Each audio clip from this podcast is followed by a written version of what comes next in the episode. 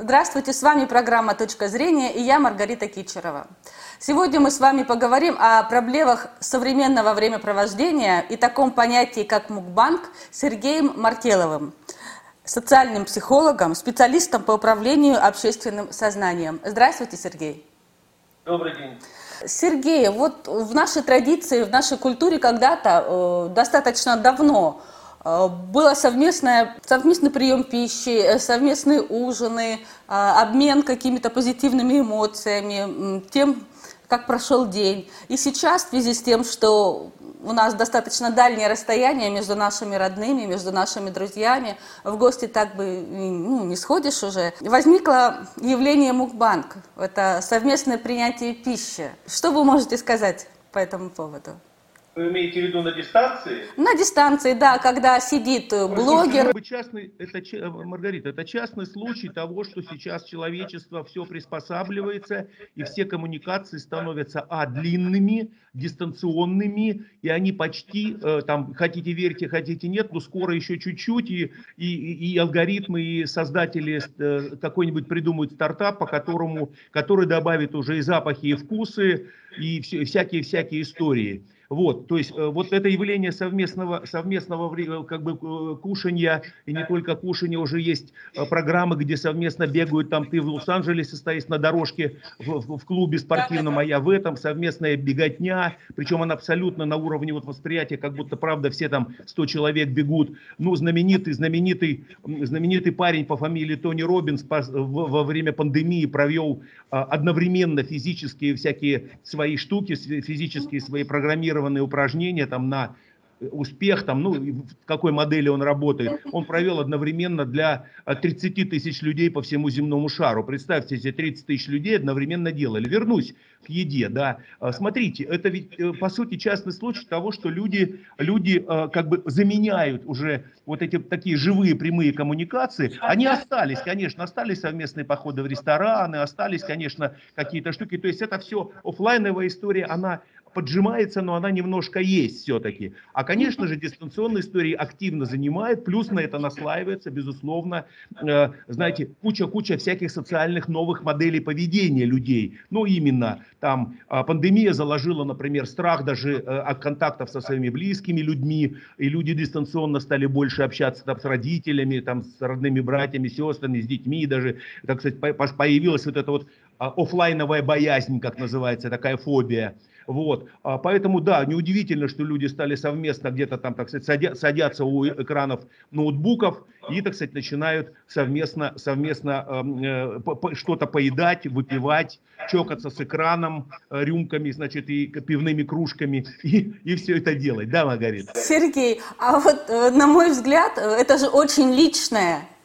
А, я, кто-то другой интроверт, может быть, э, а, не, не особенно охотно может разделить пищу э, с кем-то другим. То есть это очень личное. С кем попало, ты не сядешь. Вот что двигает э, людьми? Одиночество, что? Хороший вопрос ну, у человека одновременно происходит всегда, наша, наша психика, наше поведение, оно всегда имеет двойное значение. С одной стороны, знаете как, говорят, одной рукой пишу, другой зачеркиваю. Был такой термин в свое время, гулял по, по, по, в школе. Что это значит? Это значит, с одной стороны, вы правы, достаточно интимные вещи, там, там, какое-то поедание еды, там, какое-то, не знаю, наложение косметики, какой-то там, не знаю, уход за лицом, там, не знаю, выщипывание бровей, да все что угодно, это достаточно такая личная, правда, история. Это в ванне закрываешься даже от своих близких. А тут как бы все на показ. И вот тут срабатывает интересный эффект. Знаете, он называется по-разному везде, но эффект, часто его называют эффект замочной скважины. Что имеется в виду? Что мы, у нас заложен внутри механизм, с одной стороны страха, с другой стороны подглядывания друг за другом. То есть и вот это состояние замочной скважины, которое... Сергей, которое... Сергей, подождите, мне очень интересно. Это напоминает э, такой, э, есть э, в психологии термин вуайеризм, когда, ну это что-то интимное грани сексуального какого-то отклонения. Да, нет, вы знаете, настолько сейчас вообще к психологическим феноменам, а сейчас с точки зрения отклонения относится очень либерально. И вот даже, даже вот там недели 3-4 назад вышел э, такой достаточно интересный, мощный триллер, который так и называется «Подглядыватели», когда там простая история, парень с девчонкой селятся в какую-то арендованную квартиру, а напротив в доме они начинают наблюдать как другую семью. И весь фильм построен на том. То есть, другими словами, вуайеризм и вот эти всякие социальные, придуманные ранее консервативные вещи, они начинают уже упаковываться в нашу жизнь, и уже, поверьте мне, вуайеризм не становится. Появились нудисты, появились там... То есть, это уже становится обычным социальным явлением. Сергей, ну очень похоже на какой-то... Я прошу прощения, если я могу обидеть кого-то из наших подписчиков, а, но это очень похоже на какое-то пограничное состояние психики в сторону отклонения. А, а потому знаете, что... Сейчас Маргарита, вы, э, вот вы, вы прям говорите интересно, но вы говорите, знаете, прошу прощения, вы говорите из учебников э, значит, прошлого века, 19-го, из учебников. Хорошо, хорошо, расскажите с точки зрения современности.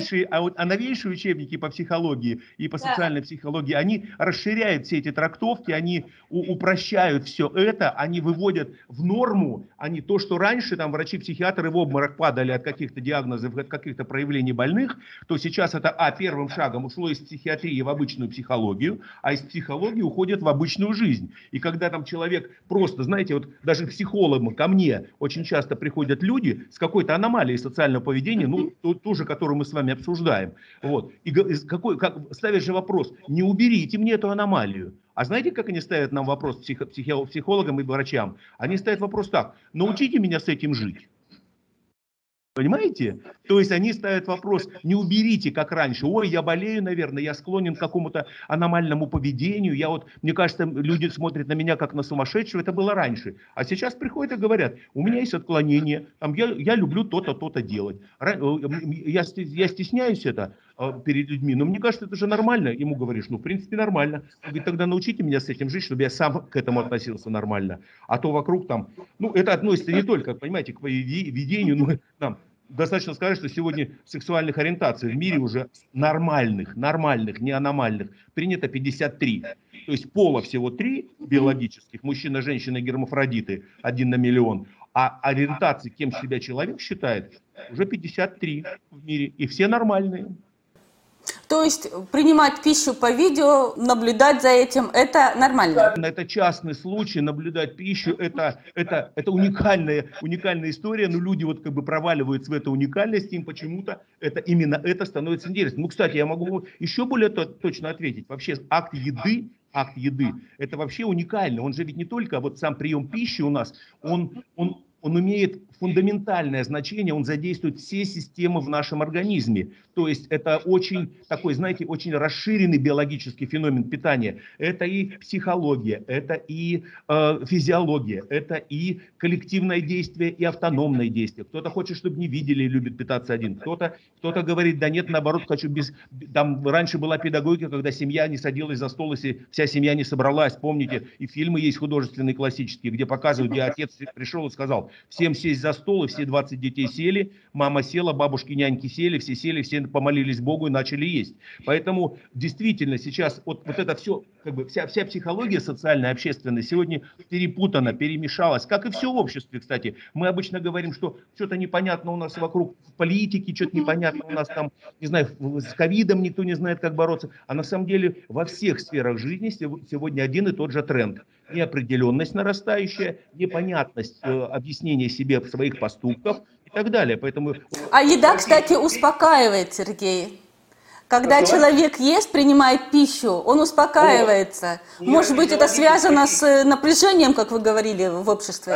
Еда успокаивает, еда снимает стресс, еда вызывает дофаминовое состояние в, нейромедиаторах, то есть гормон, гормон, который, как бы, более того, этот гормон начинает работать еще, как только человек захотел есть, и уже бежит, бежит там за компьютер, садится и вызывает быстренько своих пар- э, э, друзей, и все садятся есть. И вот это состояние до еды уже вызывает удовольствие, дофамин, гормон, э, гормон такой, скажем, предвкушение радости, предвкушение вкусной еды. И, конечно же, это, безусловно, безусловно, работают на резкое психофизиологическое действие. Еда, это повторяю. Вот почему все, все э, проблемы с, э, у человека с едой, как в сторону похудения, как в сторону э, набора веса, они сложнейшие. Они вот до сих пор нет ни таблетки от, от, от веса, ничего нет. Почему? А потому что то, что мы с вами обсуждаем, это сложнейшие конструкции с огромным количеством эффектов, и которые вот так вот одной таблеткой пока, к сожалению, нет. Угу. Сергей, а есть ли смысл вообще смотреть на то, как люди едят?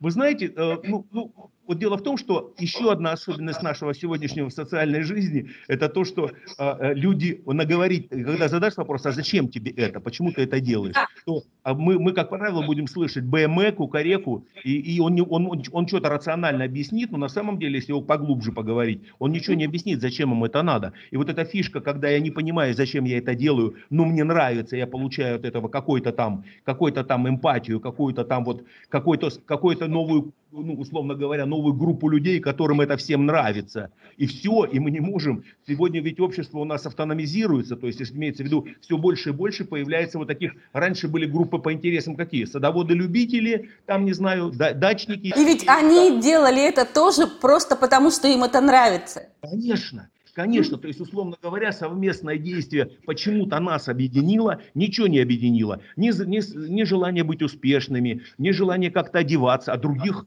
объединяет желание быть успешными, желание одеваться только в желтые штаны, только в черные ботинки, они хвалятся друг другу в сетях, какие очередные там 25-ю пару черных ботинок он купил на развалах и так далее. А есть люди, как раз которым нравится вот этот сложнейший акт, который совершенно для меня спокойный. В Америке э, уже, таких групп создается, по-моему, каждый день минимум там, по, по 10 штук таких групп, где люди хвалятся, сначала хвалились, ведь ушла эпоха, например, красивых тел, они сейчас маргиналы, сейчас эпоха бодипозитива, любое тело, э, научись любить любое тело, жить с любым любым телом. И это вот из этой же серии. Хочешь есть, садись вместе, ешь. Мы, мы любим э, друг друга только за то, что нам кайфово вместе на, на экраном, так сказать, посмотреть, как мы, как мы проводим в данном случае хорошую историю, связанную с едой. Вот и все. Поэтому это каждый день создается. Там группы, там, не знаю, левых поворотов, группы красных носков, как, чего только в сетях сейчас нет. И самое-то главное, я вначале сказал, что самое-то главное, почему эти еще группы создаются?